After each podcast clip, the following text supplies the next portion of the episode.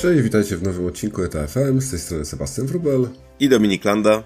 No i dzisiaj taki klasyczny e, team, bym powiedział. Dawno nie gadaliśmy, Dominik. A, A to właśnie. 44 tygodnia. E, no, kilka ciekawych informacji myślę będą. Nagrywamy dzięki e, partnerom i sponsorom, w tym jeden nowy. No ale zaczynając klasycznie Baltic Cup, czyli firma, która ostatnio nie schodzi z języków wielu środowisk transportowych. Oczywiście wiodący termin. No i z naszych też nie zejdzie później. E, następnym Balticon, czyli e, wiodący depo kontenerowe na Bałtyku, jak również przewoźnik i specjalista, jeżeli chodzi o refery. No i Eco Worldwide, czyli kolowner ładunków drobnicowych. E, co jakiś czas wspominano o nowych połączeniach. W ostatnim czasie też kilka nowych widziałem, że się pojawiło, ale nie, akurat nie do Polski, także tym razem E, sobie przemilczymy temat nowych połączeń EQ Worldwide, ale oczywiście firmy zachęcamy do współpracy i sprawdzania na bieżąco na ich stronie internetowej, jakie połączenia konsol drobnicowych posiadają. Tak jest. Kolejnym jest AC Porad, czyli agencja celna, e, która, jak się mówi, gdzie diabeł nie może, tam porata pośle, czy y, panią porad y, z zespołem, więc serdecznie dziękujemy również za wsparcie. No i dzisiaj no, nowy, nowy partner na naszych łamach, Offdock Gdańsk, czyli terminal składowo-przeładunkowy, położony bardzo blisko bram Baltic Hubu, czyli niecały kilometr firma zajmująca się głównie Project Cargo, pełnymi i pustymi kontenerami, oferująca przeładunki paletowe i ręczne, a więcej oczywiście na offdogdańsk.pl, pisane przez 2F.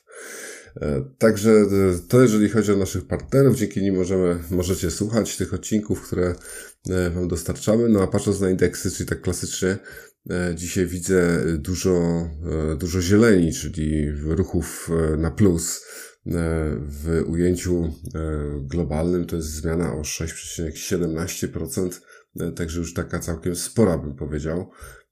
No i myślę, że też te kierunki, które tutaj naszych słuchaczy bardzo interesują, czyli związane z Europą, tutaj mają swój duży udział, bo 15% wzrost mamy na kierunku importowo z Azji do Europy Północnej, czyli ruch z 1000 56 na 1250. No, to tak już udział, udział duży, nie?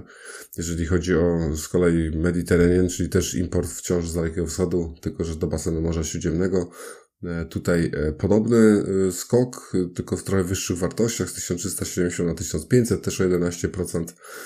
No i to, co też pewnie wielu osób może być, interesujące, to jest to, co się dzieje na transatlantyku, czyli tutaj akurat trend odwrotny, no ale główny spadek w tej relacji importowej ze Stanów Zjednoczonych, czy też ze wschodniego wybrzeża do, do Europy Północnej, powiedzmy ten mniej E, nie, nie tyle co ważny, ale mniej tutaj ważący, e, czyli spadek o 37% do jakiejś abstrakcyjnej wartości z 320 na 230, e, czyli jeżeli chcecie ściągać amerykańskie samochody, to nie wiem jak to wygląda w tej chwili, jeżeli chodzi o regulacje związane z akcyzą, ale można zrobić to stosunkowo tanio, jeżeli chodzi o sam przewóz. Relacja odwrotna, oczywiście dużo wyższa, tutaj 1000 E, jednostek indeksu liczone w dolarach, spadek o jedynie 2,55%, także wciąż jakiś tam ruch e, w dół, ale, ale to, to już jest dużo mniejszy, no i suma summarum wszystkie indeksy e, na plusie, czyli 6,17 w skali globalnej. Tak, jak powiedziałeś o tych autach ze Stanów, to pamiętam czas, kiedy y, dolar był za 2 złote y, i wtedy polskie porty zostały zalane, zresztą nie tylko polskie, bo też i Bremerhaven zostały zalane y, autami, po których Amerykanin płakał jak sprzedawał i pojawiła się tego cała masa. Później niestety, szczególnie teraz, jak dolar jest powyżej 4 zł, to tak to jednak to nie rekompensuje tej niskiej ceny frachtu, chociaż... Chociaż Raczej wiesz, handel dalej kwitnie. Słuchaj, to co mnie najbardziej ciekawi, to zobacz, jak popatrzymy sobie na ten indeks, to mamy tak, globalnie urosło 6,17%. Mm, e, z drugiej strony najbardziej, to co jest najciekawsze, najbardziej urosły te dwa główne z naszego punktu widzenia trady, nie? Bo mamy China, East Asia to North Europe, które wzrosło o 15,5%. To jest bardzo dużo, e, tak w tak krótkim czasie, nie? I mamy China, East Asia to Mediterranean 11,67%. Mm, to są właściwie dwa najbardziej, najszybciej rosnące wskaźniki. Tak się zastanawiam, czy to jest ten efekt już wiesz, pre-Christmas, ho, ho, ho i wiesz, ściągania rzeczy, czy de facto, hmm. no bo de facto już te rzeczy powinny tak płynąć, pre, nie? Pre-Christmas to już stanowczo za późno, myślę, że to, to jest, wiesz, to jest ta standardowa akcja, ja bym powiedział, linii żeglugowych, która ma na celu gdzieś tam stabilizację i podnoszenie, żeby, no, rozmawialiśmy o tym w którymś z odcinków ostatnio, nie pamiętam kiedy to było, chyba dwa czy trzy tygodnie temu, nie? Że te akcje mhm. właśnie podnoszenia e, stawek i no i o, przede wszystkim ograniczenia tonażu, o którym, czy, o czym też porozmawiamy później, no to jednak e, w sumie mają najwięcej e, możliwości takiej stabilizacji cen niż, e, e niż ich wzrostu i, i to pewnie jest też dokładnie e, ta aktywność, tylko że ona zawsze się odbywa tak skokowo, nie? Żeby, żeby dalej nie spadało, a to podniesiemy. No to właśnie mamy, widzimy jak zostały podniesione, ile z tego się ostanie, to już, to już inna sprawa. Generalnie ten poziom już jest bardzo niezdrowy, o czym też, o czym też później, więc, e, więc my, myślę, że to powinno już się zatrzymać i po prostu ustabilizować i pewnie w długiej perspektywie czasu znowu zacznie rosnąć, no bo to innej opcji nie ma. Jest to poziom nierentowny po prostu dla, no dla tak. linii, więc z długiej perspektywy czasu e, to będzie duże wyzwanie, żeby utrzymać się na powierzchni e, ze swoimi statkami, więc zobaczymy. Tak, zobaczymy. Masz rację, kiedy.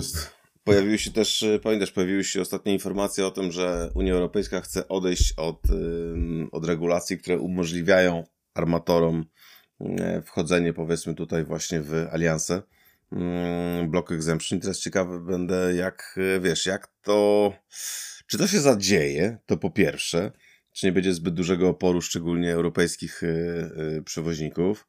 Mm, nawet jeżeli się zadzieje, to jaki to będzie miało wpływ na alianse? No bo i tak alianse w tej chwili E, w takiej formule, w jakiej są dzisiaj, w tym składzie, w jakim są dzisiaj, tak sobie pod znakiem zapytania, nie? Bo mamy 2M, które de facto będzie kończyło działalność. E, pytanie, czy MSC będzie chciało iść same, czy nie.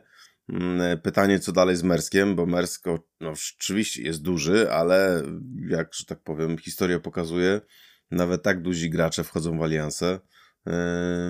Pytanie, czy te, które są dzisiaj, będą takimi E, że tak powiem, po tym rozejściu się słynnym, no ale to cóż, to zobaczymy. Hmm, wiesz co, patrzę sobie, że tak. Powiedz, mamy... co tam w paliwie.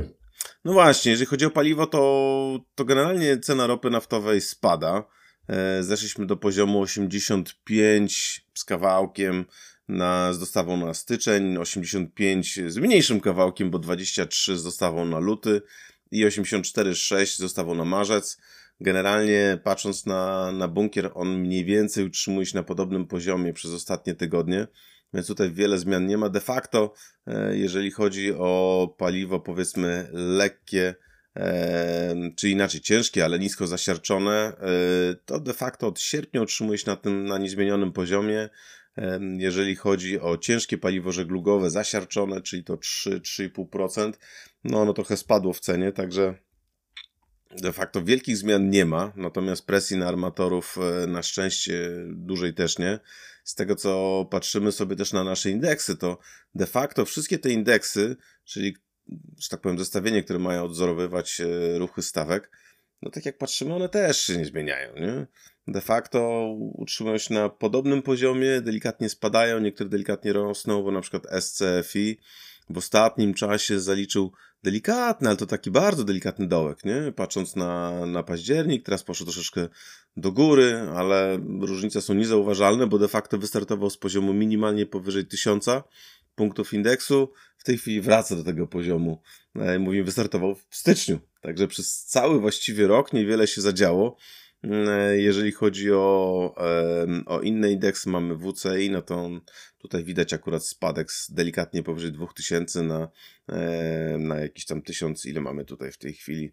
WCI spadł do poziomu 1350 mniej więcej, także no jest to już, jest to już, że tak powiem, widoczne, widoczne wahanie, natomiast hmm, wiele się nie dzieje. Oprócz tego, tych ostatnich zmian, ale wydaje się, że one jeszcze nie są wzorowane. Mówię tutaj o, o fariście do Europy, czy północnej, czy południowej. One raczej nie są wzorowane w, w indeksach, nie? No myślę, że nie. Wiesz co, tak, że mówimy o takich indeksach i przelicznikach, to bardzo dużą uwagę w tym tygodniu zwróciło yy, w ostatnim wydaniu Alfa moją uwagę zwróciło takie poka hmm, wizualizacja tego, jak się zmieniał wzrost popytu na przewozy kontenerowe, czy można powiedzieć w ogóle ilość przewozów kontenerowych, w stosunku do wzrostu GDP, czyli PKB globalnego. I powiem Ci, że pamiętam, że kilka razy o tym gdzieś tam bardzo marginalnie wspominaliśmy, jak mówiliśmy tak. o tym, jak będzie wyglądać właśnie rynek w konkretnym czasie. E, ale powiem Ci, że tak jak zostało to tutaj przedstawione, to nigdy, nigdy to nie zwróciło w ogóle mojej takiej uwagi, żeby na to wpatrzeć w ten sposób. Zawsze sobie tak mówiliśmy, wiesz, a no bo to jest powiązane z PKB. Hmm, koniec mm -hmm. No a teraz, teraz się okazuje, że, ten, że, ten, że to powiązanie z PKB no, generalnie w czasie się bardzo mocno zmienia.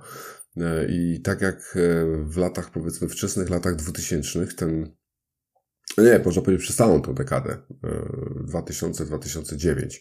E, średnio ten wskaźnik wynosił 2,6%, czyli GDP globalne, czy też na trade lane'ach, to już nie wiem, czy tak mocno się to używało, ale generalnie GDP razy 2,6% i dzięki temu nam wychodziło tak 2,6 raza i dzięki temu nam wychodził e, wzrost spodziewany transportów kontenerowych. No i później zaczęło sobie to gdzieś to mocno topnieć, ale gdzieś jeszcze w tej poprzedniej dekadzie wynosił sobie średnio 1,4%. No a teraz, słuchaj, to on wynosi 0,6%. Tak, jest raza, to... przepraszam, nie procent, no tak, raza. Bo to jest 0,6 raza, czyli jeżeli GDP sobie rośnie w tej chwili e, gdzieś tam mm, chyba 3,5, jakieś ostatnie szacunki widziałem, no, no to w tym momencie transport kontenerowy z tego 3,5 e, razy 0,6, czyli no tam 1, czyli jest wolniejszy. O 8, nie? Tak, czyli jest wolniejszy niż, niż wzrost PKB. Wolniejszy. I teraz tak, i, i to jest słuchaj, to wynika z kilku, z kilku rzeczy.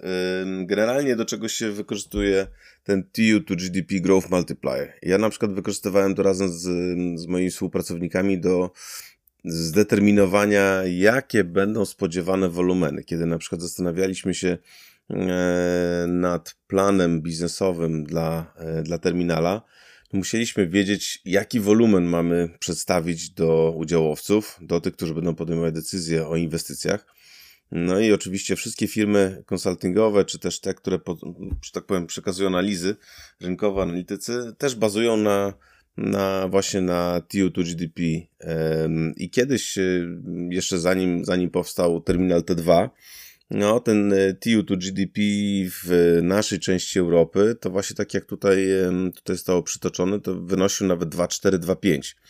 Mm, właściwie to od 2,2 do 2,5. I dlaczego był wyższy niż ten przytoczony tutaj w, e, w tym opracowaniu? Dlatego, że e, po pierwsze, polska gospodarka rozwija się szybko. Po drugie, wskaźnik konteneryzacji jest niski. To znaczy, daje się jeszcze skonteneryzować dużo ładunków, E, które w innych krajach Europy Zachodniej, na przykład, gdzie konteneryzacja była lepiej rozwinięta, czy jest lepiej rozwinięta jeszcze, e, już dawno pływały w kontenerach, nie? Czyli na przykład ładunki, które do tej pory yy, były transportowane, dajmy na to, na sypko, czy też w inny sposób, tak jak kiedyś powiedzmy stal. Pamiętasz, jak stal przychodziła do Polski, yy, czy aluminium, to były statki, które przychodziły z, wiesz, z, w ładowniach miały załadowane właśnie tego typu ładunki. Mm, masowe, były one wyładowane i tak dalej. Teraz bardzo duża część stali i aluminium przychodzi na przykład w kontenerach. Prawda? Czyli udało się to skonteneryzować. Y, polski eksport y, podobnie. Przecież ostatnio była mowa o tym, że właśnie to nawet nie tak ostatnio, ale już od jakiegoś czasu y, eksportuje się węgiel na przykład z Ukrainy w kontenerach, tak? Y, eksportuje się zboże w kontenerach, eksportuje się, e, że tak powiem, produkty agri generalnie z Ukrainy w kontenerach. I to wszystko napędza, e, napędza właśnie ten wskaźnik. To znaczy, o ile nasza gospodarka normalnie pewnie podążałaby tym trybem właśnie, mm, ok, 0,6 e, według, e, według wskazania tutaj e, Alfa Linera, o tyle u nas tak, mamy ładunki ukraińskie, które normalnie chodziłyby balkiem, no bo w normalnych czasach, kiedy nie ma wojny i wszyscy żyjemy tak, jak powinniśmy, te ładunki byłyby po prostu ładowane w Odessie na duży statek masowy, płynęłyby gdzieś tam do Afryki czy tam do, do, do Azji tyle, nie? W tej chwili, ponieważ tego nie da się zrobić tak łatwo, duża część trafia na kontenery, dlatego też u nas ten wskaźnik będzie wyższy. Czyli najprawdopodobniej u nas i tak yy, kontenery będą rosły szybciej niż PKB yy, i to jeszcze przez jakiś czas. No ale cóż, że tak powiem. To jest taka bardzo, bardzo mm, regionalna tutaj sprawa w tym momencie. Tak, nie? bardzo regionalna. Jeżeli Globalnie... Sobie, tak. Tak, globalnie właśnie sobie wszedłem na stronę e, IMF-u, czyli International Monetary Fundu i tak patrzę sobie na GDP, który występuje w różnych miejscach, no to jeżeli chodzi o Europę jako całość, mówimy tu o wartości 1%.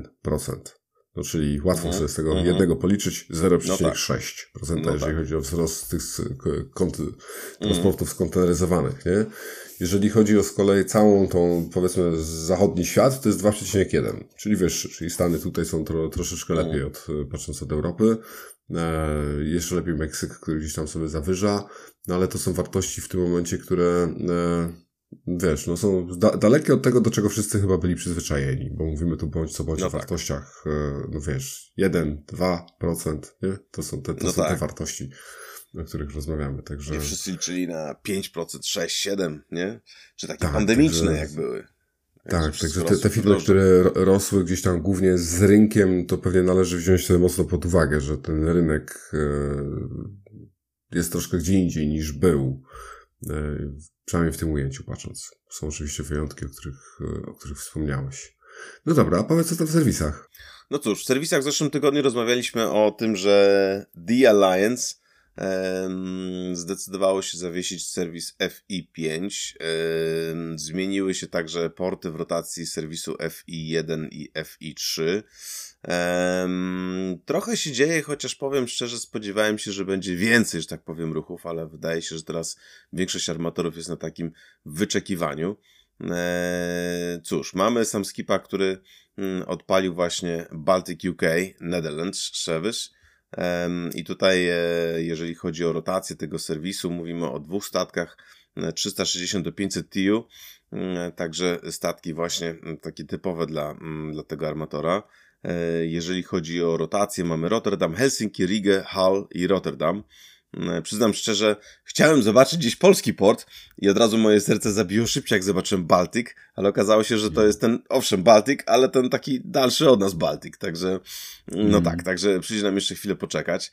E, Też jak Mam... na to popatrzyłem. Powiem Ci, że jak z kolei popatrzyłem, to wiesz, kilka newsów było odnośnie serwisów, ale takich bardziej odległych od nas i... O tak. E, tak, żeby tylko wspomnieć, bo pewnie wiele osób e, nie skorzysta z takiego serwisu, na przykład, który e, się e, tworzy pomiędzy no, dosyć dużą grupą, bym powiedział, linii żeglugowych, bo mówimy tu o Evergreenie, o ENI, o Expressie, o TSL-u, o KMTC i tu mówimy o połączeniu Chiny z Indiami. Sześć jednostek, dużych, niedużych, no 6,5-7 tysięcy ston, nie, nie są to mega maxy, nawet nie są to neopanamaxy, ale bądź co bądź e, India nie, nie są tak no, nie są też, tak, ale nie są to też statki 1000 TIO, nie? Więc no. E, po, połączenie fa, faktycznie Chiny, zachodnie, e, zachodnie Indie i Pakistan i, i ja chciałem tylko o tym wspomnieć, bo E, niedaleko jak wczoraj, tak w, po raz kolejny gdzieś tam mi się uderzyło w oczy z, z jakichś mediów e, artykuł odnośnie w, rosnącej, e, że tak powiem, potędze Indii, którą widzimy tutaj na naszych oczach i bodajże predykcje były, że z kolei ich GDP w ciągu bodajże dwóch lat powinno już przeskoczyć Niemcy i Japonię, czyli mhm. dostać się do tej pierwszej bodajże czwórki E, gdzie z perspektywy czasu oczywiście ma dużo większy e, potencjał, no ale te Indie gdzieś tam sobie rosną, nie? Rosną sobie tak stabilnie, rosną sobie tutaj na, na tyłach, bym powiedział, problemów e, związanych z, Chin, z Chinami, jeżeli chodzi o współpracę taką międzynarodową, no i, i Indie mają takie cieplejsze stosunki z całą resztą świata od Chin aktualnie. E, więc e, to jest e, pewnie ten kierunek, na który bym zwrócił uwagę, pomimo tego, że sama informacja nie, nie dotyczy wcale tutaj w żaden sposób naszych rynków. O tyle widać, że Chiny z Indiami też gdzieś tam coraz mocniej współpracują i, i być może też powinniśmy coraz bardziej gdzieś tam patrzeć też ten właśnie sub, subkontynent indyjski jako potencjalne źródło no. zaopatrzenia większe lub też nawet zbytu, nie? No bo co bądź rynek rośnie, to też ma swoje potrzeby. Rynek rośnie. Y, Indie już przeskoczyły Chiny w tym roku, jeżeli chodzi o najbardziej ludny kraj świata. Więc mm. właściwie są największym krajem świata. Miliard czterysta chyba. Prawda? Miliard czterysta dokładnie. E, to raz. E, powierzchniowo są również całkiem dużym krajem, bardzo zdywersyfikowanym, szybko rosnącym, e, o populacji, która jest bardzo młoda. I w odróżnieniu od Chin, w których przez lata pokutowała polityka jednego dziecka, prawda? Co doprowadziło do tego, że rodzili się sami chłopcy, bo, że tak powiem, z kompletnie niezrozumiałych względów chińscy rodzice woleli mieć chłopców, bo uważali, że chłopcy będą w stanie zarobić na rodzinę, a dziewczynki nie nagle się okazało, że masz e, całą masę e, chłopców, trochę mniej dziewczynek, e, co doprowadziło do tego, że de facto społeczeństwo po pierwsze się starzeje dosyć szybko. W Indiach średnia jest dużo niższa, także Indie są, można powiedzieć, takim krajem, który jest bardziej przyszłościowy. Nie? No, wschodzący. Wschodzący, tak. Oczywiście boryka się ze swoimi problemami olbrzymimi, bieda, infrastruktura, która generalnie dla nas, y, Europejczyków, y, jak tam pojedziesz, no i ta bieda na ulicach jest niesamowita, ale ten kraj się będzie bardzo szybko zmieniał. Także mm, masz rację, absolutnie powinniśmy obserwować. Zresztą bardzo dużo się, bardzo szybko można powiedzieć, rosną też te, te mm, więzi handlowe pomiędzy Polską, czy w ogóle naszym regionem, a Indiami, czy, czy Middle East, tak? Bo y, widać to nawet po ilości serwisów, widać to po ilości zapytań, widać to też po tym, jak kiedyś przecież Indie to dla większości były takim fajnym, egzotycznym krajem, nie? Ale tak zawsze były Chiny, Chiny, Chiny, a teraz nagle się okazuje, że Indie też zaczynają być coraz popularniejsze. Także... Słuchaj, patrząc jeszcze z naszego tutaj, e, bym powiedział, bliższe, bliższe okolicy, czyli e, powiedzmy wschodni basen Morza Śródziemnego i Północna Afryka, to mamy też zmiany w serwisach e, CMA. E, wy, wypada w ogóle z y, oferty Getex, czyli Greece, Egypt, Turkey Express. Y, pozostają wciąż dwa, czyli pozostaje Tulip i GTL, gdzie Tulip, tak sama nazwa wskazuje, operuje na Turkey Libia, trzy stateczki, a GTL Greece, Turkey Libia więc tak troszeczkę tutaj rozdysponowano, wydaje mi się, to, co wypadło, jeżeli chodzi z tego o ten Getax. Co do całości zmian, myślę, doślemy sobie tutaj do, do CMA, jeżeli chodzi o wszystkie połączenia, jeżeli firmy korzystacie jak jest tutaj z tego basenu e, Morza Śródziemnego, czyli pewnie z wyjściem z Salonik e, głównie, czy też wejściem, e, to, to, to na stronie CMA można znaleźć więcej szczegółów. Mamy jeszcze jakieś zmiany też e, w Ocean Alliance, jeżeli chodzi o połączenie e, e, z Europą z Azji Wschodniej. Dominika, o co tu chodzi? Tak jest. Fal 1, fal 3. Mamy Fal 1, Fal 3. Fal 1 to jest ten premierowy serwis, który do nie, od niedawna właściwie zachodzi do, do Gdańska, do Baltic Hubu. Mm, z tego co czytam, wiadomość od, od armatora, to mają po prostu zamienić między sobą tutaj mamy zawinięcia do Jeddah i do Algeciras. Także e, kolejną wiadomością jest to, że e, FAL 1 będzie również obsługiwany port Le Havre i Dunkierka. I hmm. teraz nowa rotacja wygląda... Czyli wydłuża się. Tak, tak by się wydawało. FAL 1 E, w nowej rotacji to będzie Le Havre, Dunkierka, Hamburg, Gdańsk, Rotterdam, Jeddah, Port Kelang, Busan, Ningbo, Shanghai, Shenzhen, e, Yantian, Singapur i z powrotem do Le Havre. E, Fal 3 natomiast to jest Rotterdam, Southampton, Antwerpia, Le Havre, Algeciras, Singapur, Qingdao, Shanghai, Ningbo, Shenzhen, Singapur, Tangier i z powrotem do Rotterdamu. Także zmiany dla nas pewnie mniej istotne, ale widać, że, że tak powiem, tutaj pewne dostosowanie ma miejsce, szczególnie, że mówimy tutaj o fal 1, który bezpośrednio zachodzi do Gdańska. Czy dla nas to będzie miało wielką różnicę, patrząc tutaj, cóż, z Dunkierki yy, i Le Havre, myślę, że, yy, że tak powiem, przez cały świat więcej do nas, yy, do nas trafi pewnie na kołach, więc y, pewnie dla klientów będzie to no. mniej istotne. Myślę, myślę, że nie, myślę, że niewiele. Tak, też mi się tak wydaje. O, o, ONI też oferuje tutaj nowy serwis taki nowy, stary, bo, bo w sumie serwis już istniejący w Hyundai'u, e, ładnie teraz nazwany Indian Ocean Mediterranean, IOM. Byle nie OJOM. Będą, OJOM, prawie tak. O, JOM został. JOM. JOM.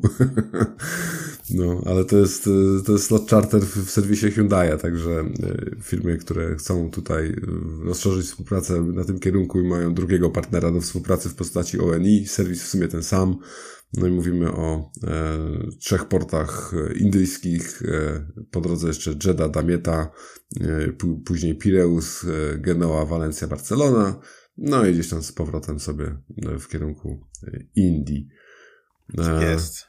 No i tak, ja myślę, że wszystkich Nie. chyba najbardziej interesuje to, co się dzieje na Baltikabie, ale mamy jeszcze jedną informację z Hapaga odnośnie tutaj Adriatic Express. Tak jest, właśnie. ADX, Hapag Lloyd jak to ładnie się nazywa, e, czy jak ładnie zostało to przytoczone, will enhance, e, czyli e, Hapag-Lloyd będzie miał również będzie miał również tutaj zmianę delikatną, to jest serwis obsługiwany przez trzy statki po 2,5 tysiąca TIU i mamy nową rotację Aleksandra Damieta, Koper, Ancona, Rijeka, Wenecja, Pireus i z powrotem do Aleksandrii. Także i tym południowym akcentem możemy przejść gładko do informacji z naszego podwórka. E. po włosku, po włosku. Tak jest, tak Właśnie, jest. Słuchaj, Dominik, mamy kolejny tydzień, gdzie nie, nie, nie widzimy już, e, że tak powiem, raportów operacyjnych e, z Baltikabu, na czym mocno tutaj boleję, bo to by były takie informacje, które byłyby porównywane do tego, co było wcześniej i też można by przytoczyć E, fakty, bo a tak e, skoro tych faktów nie ma, to jest bardzo dużo różnych e, już plotek latających sobie po mediach masowych. Sytuacja na pewno jest trudna, ale w sumie jaka jest sytuacja? No, dobre, dobre pytanie, bo też rozmawialiśmy z przedstawicielami Baltic Hub. Dowiedzieliśmy się też tego, co zostało mm, opisane na jednym z portali dotyczącym, czy właśnie zajmującym się tematyką gospodarki morskiej. E, jest tam, można powiedzieć, tak się, tak się zastanawiamy się, wywiad, chyba rzeka to się tak nazywa, prawda? Jeżeli mamy kilka stron, to już jest taki prawie wywiad rzeka odnośnie sytuacji na Baltic Hubie. I faktycznie, no słuchajcie, to co się pojawiało ostatnio, to e, były informacje o tym, że mm, e, jest ponoć akcja strajkowa wśród załogi, strajk włoski. Mm, faktem jest, że były prowadzone dyskusje pomiędzy E, pomiędzy związkiem zawodowym i generalnie pracownikami, a zarządem terminala odnośnie wysokości, wysokości wynagrodzeń czy podwyżek. Mm, sytuacja e, jest o tyle skomplikowana, że jednak przy tak wysokiej inflacji e, wszyscy my, pewnie pracownicy i tutaj pracownicy Baltic Hubu, nie inaczej, chcieliby zobaczyć w jaki sposób odzorowanie powiedzmy chociaż części tej inflacji, także takie rozmowy były prowadzone. Na pewno e, kolejnym z elementów był dodatkowy wolumen, który e, został przyjęty razem z serwisem FAL1 CMA CGM oraz e, serwisami Container Ship, czy już teraz też CMA CGM. Także zwiększony wolumen, który odbił, że tak powiem, swoje piętno na, na pracę terminala. Dodatkowo mamy, mm, jak to się ładnie mówi, on top jeszcze budowę nowego terminala, czyli wyłączenie części placów składowych. No i to wszystko e, spowodowało, że mm, że sytuacja jest dosyć trudna, jak to się mówi. Akurat tutaj z tego przytoczonego artykułu mamy na przykład informację o tym, że e, samego, samej obsługi, e, samej obsługi powiedzmy terminalowej na kolei według jednego z przewoźników mowa jest 25 do 30% mniej kontenerów nie jest przeładowywanych, e, co de facto nie jest prawdą, bo e, średnio tych przodunków jest więcej. Tylko jest mniej niż te rozdane okna, czy powiedzmy te założone przeładunki. Więc tutaj mamy kolejny, mm, kolejny temat. Wydaje się, że ta sytuacja powinna powoli wracać do normy. Mówię tej obsłudze kolejowej. Też swego czasu rozmawialiśmy o tym, że 8 listopada miała być prowadzona przez Pomorskie Stowarzyszenie Przewoźników Drogowych mm, akcja protestacyjna. Nawet się z Martą zastanawialiśmy w zeszłym tygodniu, na ile akcja protestacyjna, czyli e, zablokowanie wjazdu na terminal, pomoże w rozblokowaniu, że tak powiem, e, terminala. No ale jest, jest w tym pewna logika, mm, której, e, której czasami nie sposób odmówić. Jeżeli chodzi o rozmowy z tego, co, z tego, co się zdążyliśmy zorientować, to Pomorskie Stowarzyszenie Przewoźników Drogowych zostało zaproszone na rozmowę przez kierownictwo terminala, e, bo de facto e, z tego, co, z tego, co terminal e, przekazuje, nie było sygnałów, czy nie było chęci rozmowy pomiędzy PSPD a terminalem jeżeli chodzi o, o, o, właśnie o poprawę operacji czy poprawę sytuacji na, na bramach drogowych terminala. Także no tutaj oczywiście tutaj oczywiście e, sytuacja z dalej e, w momencie kiedy to nagrywamy do końca nie jest jasna, bo pojawiają się informacje o odwołaniu tej akcji protestacyjnej, a jednocześnie kontynuacji. E, jak Państwo będziecie nas słuchać we wtorek, to najprawdopodobniej taka informacja powinna być i powinna być ona, powinna być ona czy dostępna na stronach PSPD, czy, czy Baltic Hub. Mamy nadzieję, że do niej nie dojdzie, bo de facto niewiele to pomoże, a raczej może tylko zaszkodzić, e, bo efekt tej akcji będzie się pewnie odbijał na pracy terminala, no ale też na przewoźników przez dłuższy czas. Także wiesz, sytuacja według, według Was terminala, to jest akurat wywiad z Charlesem Bakerem, czyli prezesem terminala, ma się poprawić do końca miesiąca. Oczywiście akurat y, y, sam wywiad został podany, czy został zaserwowany pod koniec października, więc myślę, że trzeba byłoby uściślić, że do końca miesiąca, ale nie października, e, tylko raczej listopada e, najprawdopodobniej. E, także, także dopiero można powiedzieć, wchodzimy i te zmiany, zmiany, jeżeli chodzi o operacje, będą widoczne. Z tego co wiem, będą otwarte okna drogowe od 1 listopada, 24 godziny na dobę, 7 dni w tygodniu. Także to powinno też pomóc. Oczywiście pytanie jest, na ile przewoźnicy będą chcieli jeździć w weekendy, prawda? No bo przewoźnik też człowiek i w weekend chciałby spędzić czas z rodziną, natomiast w tej sytuacji, która jest sytuacją że tak powiem, e, e, specjalną do czasu rozładowania. Myślę, że i przewoźnicy, i, e, i firmy spedycyjne, i terminalne niestety wszyscy muszą zagryźć zęby i po prostu spróbować, na ile się da, mm, faktycznie wykorzystać te otwarte bramy, które w tej chwili są 24 na 7. Do tej pory bramy były zamykane w niedzielę i od połowy soboty. Jeżeli chodzi o pracowników, terminal zatrudnia ludzi cały czas. Tutaj e, de facto pan, pan Baker przytacza informację o tym, że zatrudnionych zostało 160 osób e, i e, są w stanie wystawić, mowa, mowa tutaj oczywiście o Baltic Hubie, do 10 ganków statkowych. Ganek statkowy oznacza, że naraz może pracować 10 suwnic bo to, że terminal ma powiedzmy tych suwnic 14, to wcale, wcale oczywiście nie oznacza, że wszystkie 14 pracują naraz, E, tylko trzeba je odpowiednio e, obłożyć gankami, czyli właśnie mieć ludzi, e, współpracowników, którzy mogą te, te, te, te suwnice obsługiwać. Mamy tak suwnice, te, które najbardziej widać, czyli nabrzeżowe, mamy suwnice placowe, przecież mamy wózki podsiębierne, czy też te traktorowe, traktory terminalowe, jak to się z angielskiego mówi ładnie, czy IMV. No i że jeden ganek to oznacza, że mamy jednego suwnicowego, trzy powiedzmy RMG czy RTG, do tego mamy jeszcze ileś tam 7-5, e, w zależności od, od, od tego, jak się, jak się tutaj poukłada e, plan pracy tych ciężarówek i tak dalej, i tak dalej, co oznacza, że dopiero wtedy jesteś w stanie de facto wystawić powiedzmy, czy pracować tą jedną suwnicą nabrzeżową, za nią jest cała masa ludzi i sprzętu, który pracuje na, na, na, na, na, na przepraszam, na, na yardzie, Brakuje mi słowa, widzisz, na jardzie. E, no i cóż jeszcze? E, oprócz tego, tej sytuacji, jeżeli chodzi o, o pracowników, e, została potwierdzona Została potwierdzona również informacja o tym, że relacje ze związkiem zawodowym są solidne, jak to się ładnie mówi, czyli na pewno są że tak powiem, ciekawe, tak, jak, jak to zwykle, no ale zawsze tak jest w każdej firmie. I e, z tego, co, z tego, co możemy tutaj przeczytać między wierszami, de facto, de facto powinno to już zostać, że tak powiem, e, załatwione. Mowa tutaj o podwyżkach, premiach i, i, i innych, także zobaczymy, co, co, że tak powiem, tutaj czas przyniesie. Chciałem powiedzieć, że Charles przyniesie, ale oczywiście mowa tutaj o, o całym zarządzie e, Baltic Hubu. Także zobaczymy, czy te, czy te właśnie działania, które terminal podjął, będą miały e, odpowiednio szybki wpływ. E, no dość dodać, że jeden z armatorów, e, mowa tutaj oczywiście o Mersku, przeniósł część swoich ładunków i serwisów do Gdyni, co na pewno musiało zaboleć Baltic Hub, no bo wiesz, masz, masz jednego z, właściwie to był pierwszy klient, jak pamiętam, żeśmy, żeśmy w tym czasie, że tak powiem, przekonali armatora Mers do tego, żeby przyszedł do, do, do DC-tu wtedy, no i że tak powiem, tutaj część wolumenu uciekła, więc myślę, że no, terminal zrobi wszystko z jego mocy.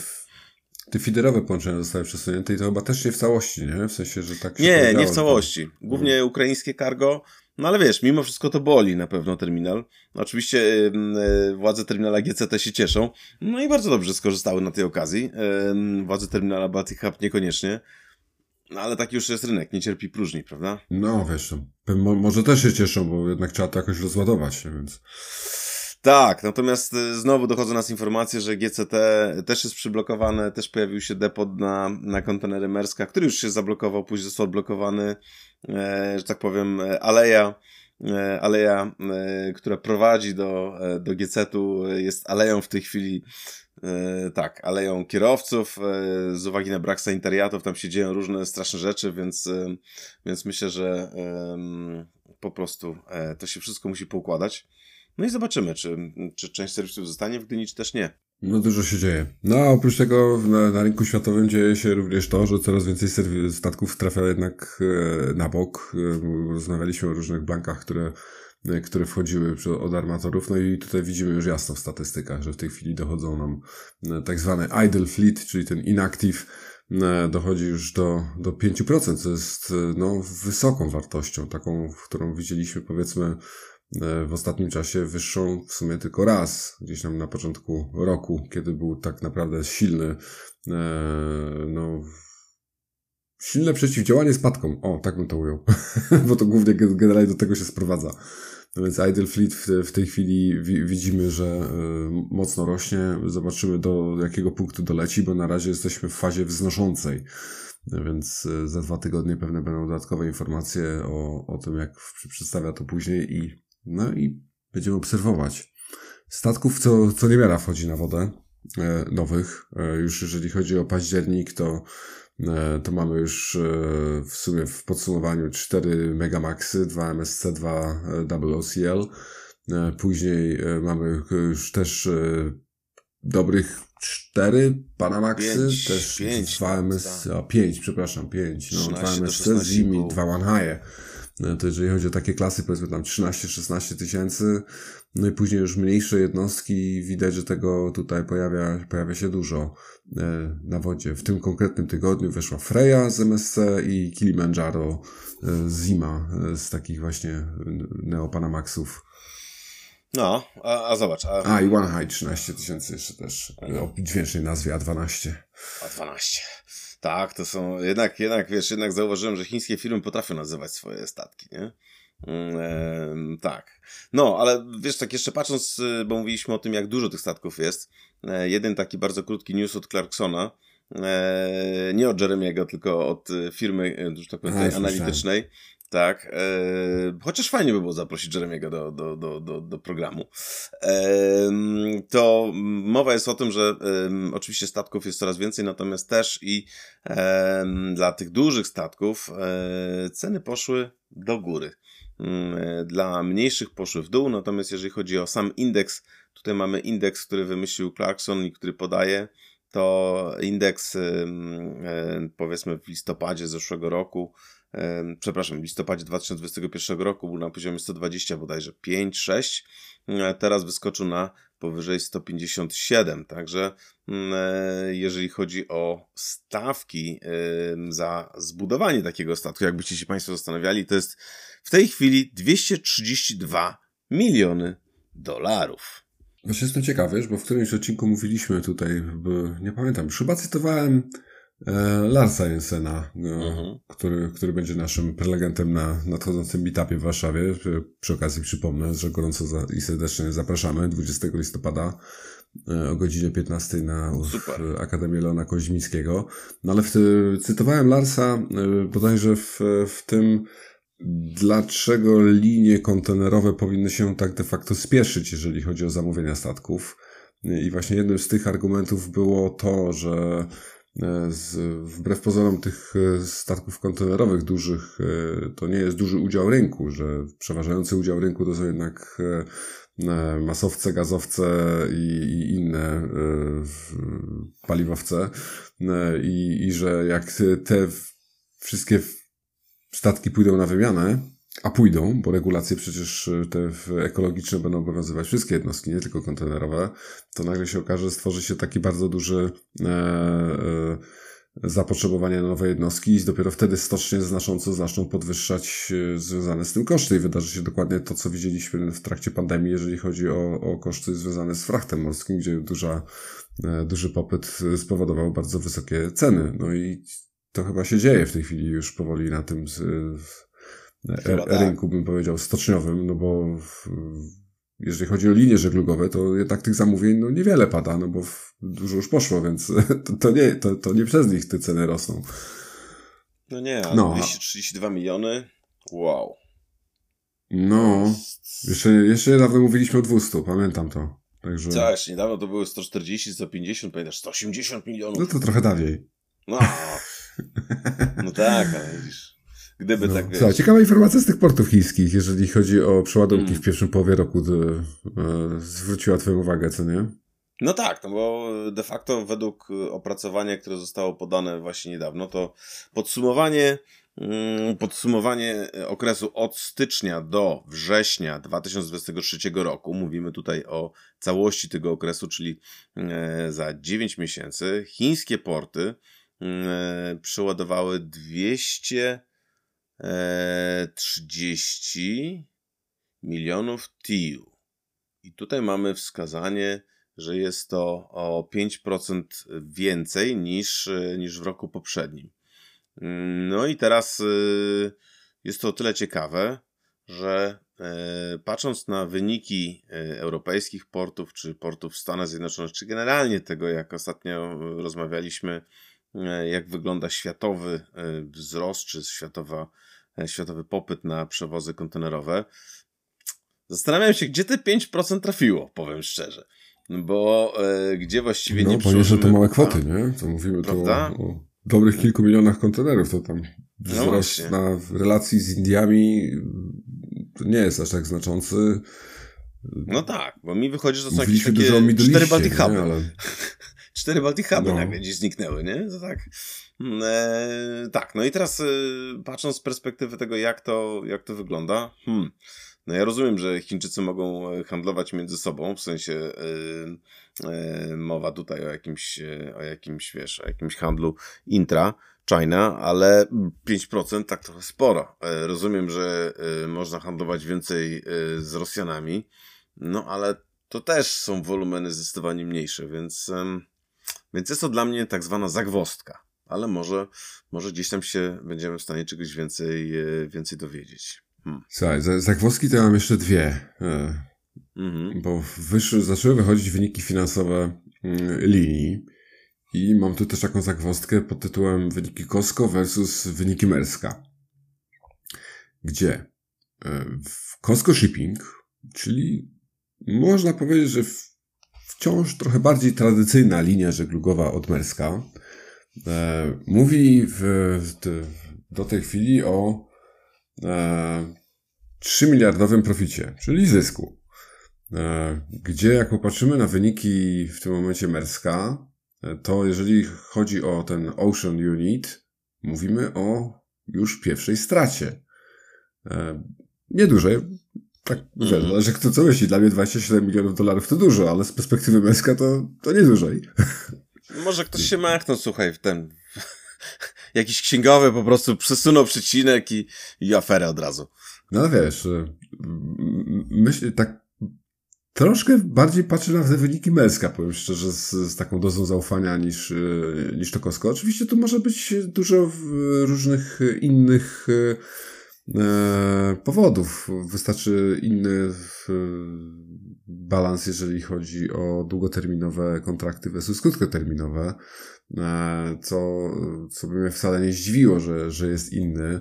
Mówiliśmy już wcześniej, że, że te długoterminowe będą się kończyć i że ten ostatni kwartał e, będzie dla linii już bardzo ciężki, dlatego też się troszeczkę zdziwiłem, w sumie widząc te minus 30 milionów już w tej chwili e, z perspektywy wyników Meska, bo to by oznaczało, że tak de facto już się skończyły w przeważającej większości, a będzie tylko gorzej. E, oczywiście sama grupa AP Moller stoi w tej chwili e, wciąż na zielonym jako firma rentowna, aczkolwiek no, ta dywizja związana z, z, z Ocean Freightem już jest na czerwono. Kosko się trzyma. No trend jest myślę klarowny. No, lecimy, lecimy w dół i, i w sumie mnie to zaskoczyło, że to, że to już będzie na czerwonym, jeżeli chodzi o właśnie przewozy kontenerów. No. A zobacz, y, Mersk też podaje w swoim komunikacie, że okej, okay, faktycznie y, y, Q3 było, było negatywne i teraz od razu pojawia się informacja o tym, że firma redukuje swój staw o więcej niż 10 tysięcy ludzi. Mm, tak. Gdzie dodajmy informację też taką, że całość pracowników grupy, czy tego holdingu, konglomeratu, nie wiem, zwał jak zwał, E, duńskiego e, MERS, to jest 110 tysięcy ludzi. I teraz e, idea jest taka, że ma to zejść do, 100, do, 100, do 103 tysięcy ludzi, czyli widać już bezpośredni wpływ na to, jak te stawki staweczki, o których rozmawiamy i nie, można sobie bo patrzeć, że idą w górę, idą w dół, jednak ma bezpośredni wpływ później na działania linii żeglugowych właśnie, które jak każde normalne przedsiębiorstwo starają się zminimalizować stratę, przygotować na ciężkie warunki, no i nagle okazuje się, że 7 tysięcy mm, koleżanek, kolegów może stracić e, pracę, a e, mowa jest również o redukcji poniżej 100 tysięcy, także 10 tysięcy osób zostanie że tak powiem, zostanie zwolnionych, czy będzie musiało tak, szukać innej drogi zawodowej. Też, prawda? Też oczywiście już tam nadmieniają, że to wcale nie oznacza redukcji, tylko nie przedłużanie i, i nie szukanie replacementu na stanowiska i tak dalej. Także tam jest e, oczywiście w samym e, sprawozdaniu to dużo ładniej opisane niż to, co tak, przytoczyłeś. Tak. myślę, że w dużej mierze się to sprowadza do tego, co właśnie powiedziałeś. E, a, a ja przy okazji e, nadmienię, że połapałem się w tych pięknych statystykach e, i już wiem, z czego wynika ta różnica. Mesk podaje samo Q3, a Costco podaje za pierwsze trzy kwartały, stąd ta różnica. I, i, pra i, prawdopodobnie Mesk za pierwsze trzy kwartały byłby w, w podobnej sytuacji, ale ten ostatni kwartał E, znaczy trzeci, nie ostatni. Jest pełen wyzwań. E, myślę, że tutaj jest bardziej klarowny, jeżeli chodzi o pokazanie tego, w jakim kierunku zmierzamy. Także, tak czy inaczej, myślałem, że to, że to dopiero będzie czwarty kwartał, faktycznie no. ostatni, e, że, że pojawi się to, ta czerwień tutaj w wynikach, a widać, że już, już w trzecim było no, dużo gorzej niż się spodziewali analitycy.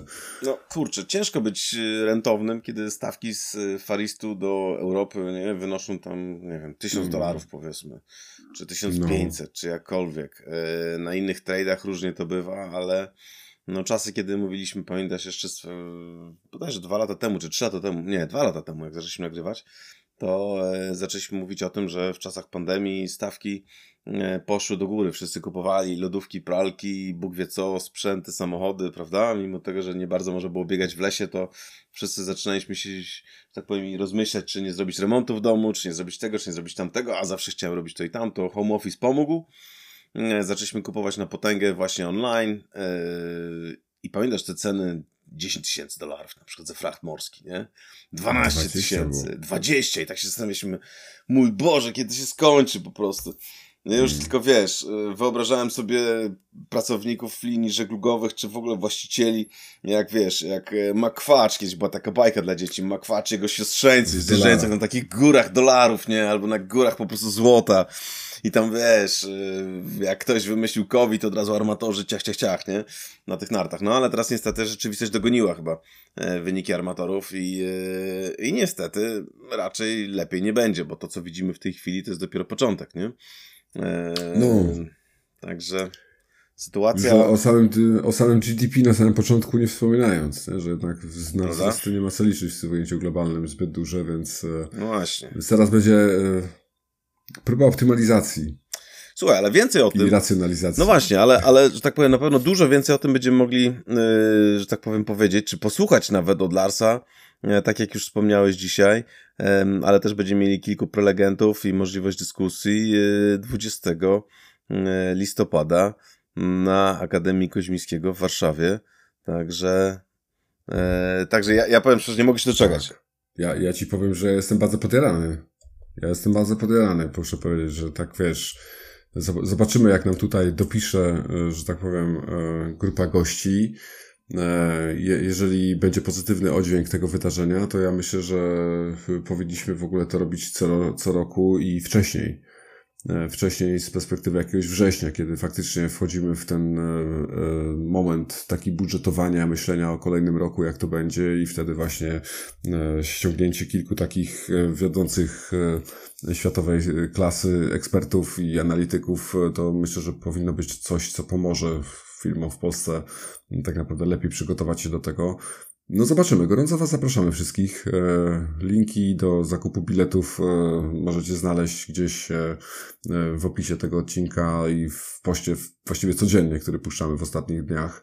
Także myślę, że, że, że łatwo znaleźć. Cena myślę, że jest bardzo przystępna, no bo to w tej chwili 100 zł z jakimiś akcjami powiedzmy promocyjnymi, które wciąż, wciąż planujemy, to mam nadzieję, że jest to, jest to cena, która umożliwia udział każdej osobie, niezależnie czy chcecie wziąć fakturę na filmy, czy też po prostu prywatnie wybrać się, bo, bo macie taki kaprys, to Was gorąco zapraszamy i mam nadzieję, że widzimy się za dwa tygodnie, a póki co Dominik Myślę, że to wszystko na dzisiaj. Dzięki. Tak jest, również dzięki. Wszystkim życzymy udanego tygodnia. Słyszymy się i widzimy się. Cześć, cześć. Dzięki, cześć.